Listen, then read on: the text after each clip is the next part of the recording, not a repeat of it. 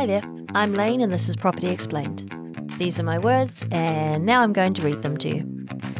Episode 29 What happens at settlement for my new build?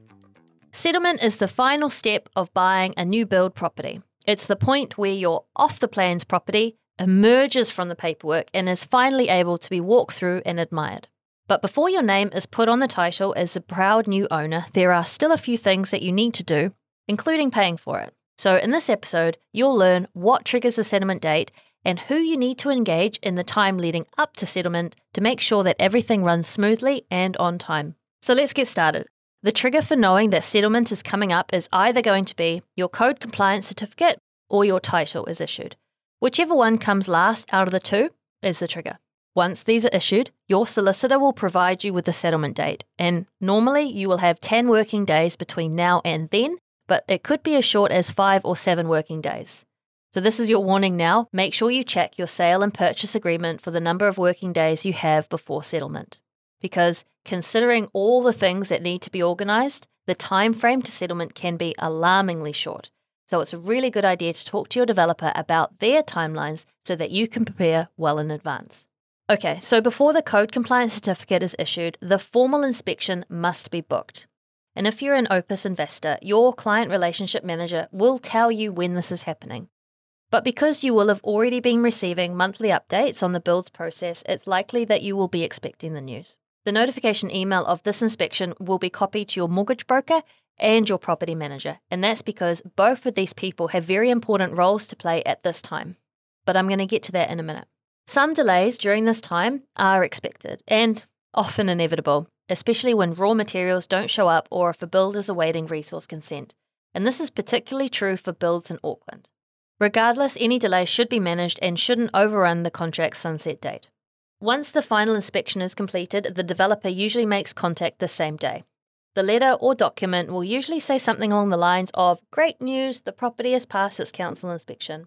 Following this inspection, pass, a code compliance certificate will be issued and the length of time it takes to issue a code compliance certificate varies widely between councils. For example, in Rolleston, that's in Canterbury, it's the next day. If you live in Auckland, it can be up to 20 working days. For non Opes investors, the developer will also notify you when the final inspection is booked and the results of the inspection. So don't worry, you'll know either way. What is a code compliance certificate? A code compliance certificate or CCC in the article that you're reading because it's quicker, is a document issued under Section 94 of the Building Act 2004, which basically says the building work matches the building consent given by the council. So, put simply, it's a formal statement saying that the property that's actually being built is what it promised to be. If there are some things in the final product that differ from what was originally consented, the developer will have to make amendments. For example, one of the properties that Opes recommended to investors in Auckland needed all the vanities changed because they didn't match the initial sale and purchase agreement. So, what happens if there's no title? Currently, the standard sale and purchase agreement that we use here at Opes states that settlement is 10 working days following the code compliance certificate or the issue of title. Title is the legal description of the land the property is on, along with a record of who owns it. And most of the time, a title is issued well before we get to settlement, but not always. For example, in Rolleston, where the land the development will be built on is purchased, a title is issued before the build is even begun. But, say, in Auckland, where developers build on a subdivision, the title process starts once the slab is down. So that way, the developer knows the boundaries for each parcel of land and can then apply for title for each unit. So the 10 day settlement timeline starts from either the day the CCC or the title is issued, whichever one comes later.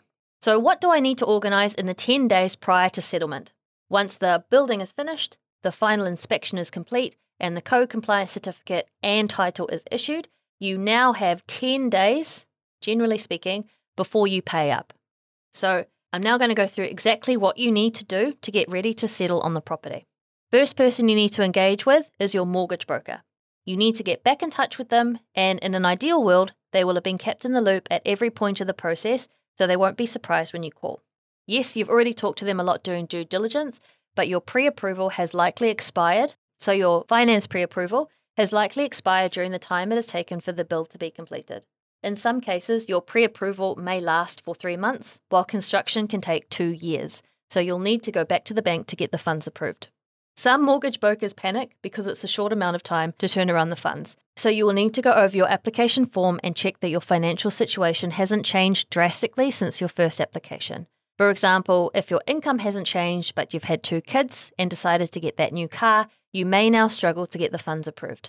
This means going through the lending application process again, including providing copies of bank statements and payslips. A mortgage broker will also need a valuer's completion certificate. A registered valuer is the eyes and ears of the bank, and its certificate basically says, yes, this property is worth X amount and is ready to be lived in. The mortgage broker takes this, along with your updated loan application, and sends it to the bank's approvers. This process needs to start well before the co compliance certificate is issued, and that's because it might take 7 to 10 days before the valuer can view the property, and then it might take 5 days for the valuer's report to come through. Then you still have to factor in the time that it takes the bank to consider the application and give their approval. Before you know it, you may have run out of time.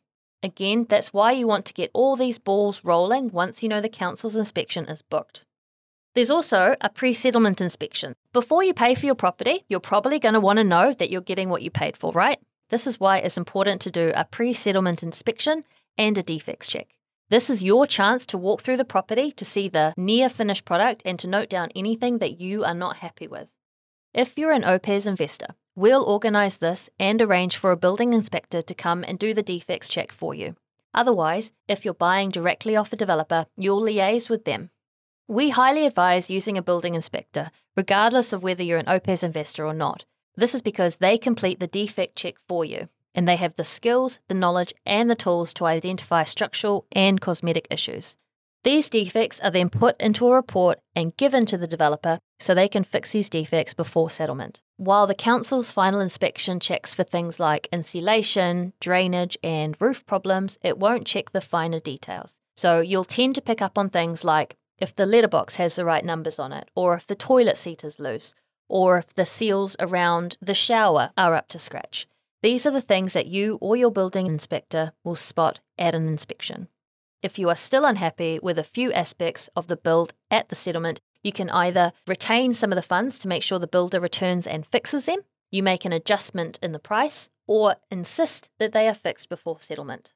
It's important to note that the property probably isn't going to look its best at a pre settlement inspection because it hasn't had its final clean, but it's really nice to be able to see and touch the end product.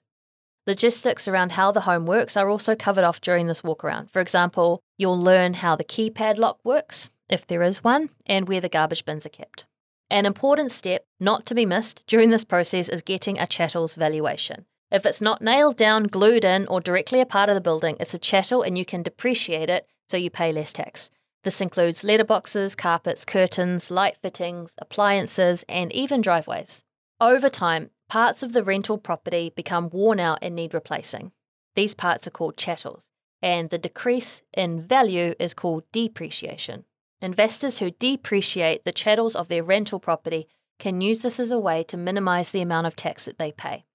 For instance, if you own a property that has, say, 50 grand's worth of chattels, you could save as much as $16,500 in tax over time if, on a 33% tax rate, and appreciating the chattels correctly.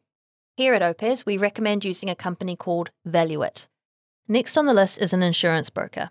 This is extra important if less than five properties are in the development. And this is because properties in a development of five or more will have one insurance policy assigned to the whole group, and there is no wiggle room to change it. And there can be a reasonable amount of confusion about this, with investors thinking that because they are buying a fee simple title, that they can choose the insurer when in reality they can't. But this one for all policy is for a good reason and usually works out to be a bit cheaper on a group discount.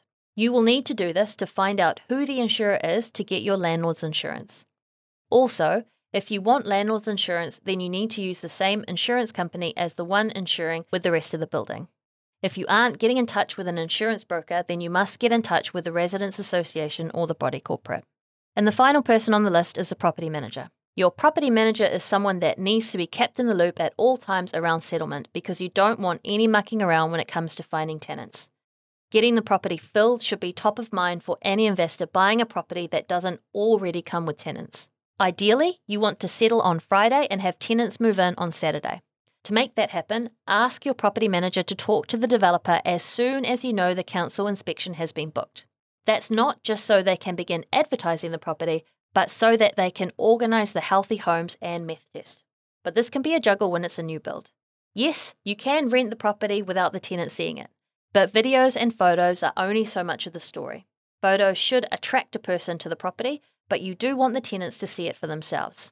But the developer doesn't have to allow access because technically they still own the property, so this isn't always possible.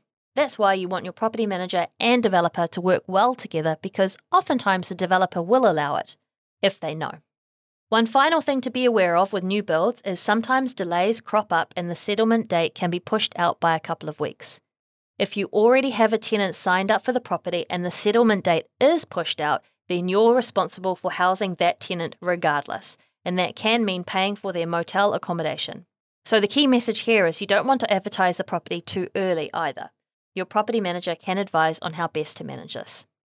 So, what happens on the day of settlement? Settlement is when the property officially changes hands. The bank will advance the funds to your lawyer, who handles the money and transfers it to the vendor's solicitors. Once they have done that, they get the title put in your name. The solicitors will confirm the transaction has gone through, and congratulations, it's a done deal. Your property manager will then collect the keys and start their job of managing the future tenant. Hopefully, fingers crossed, they'll already have one. At this stage, it's a good idea for the investor to take this time to enjoy a large, well deserved glass of champagne. Good luck.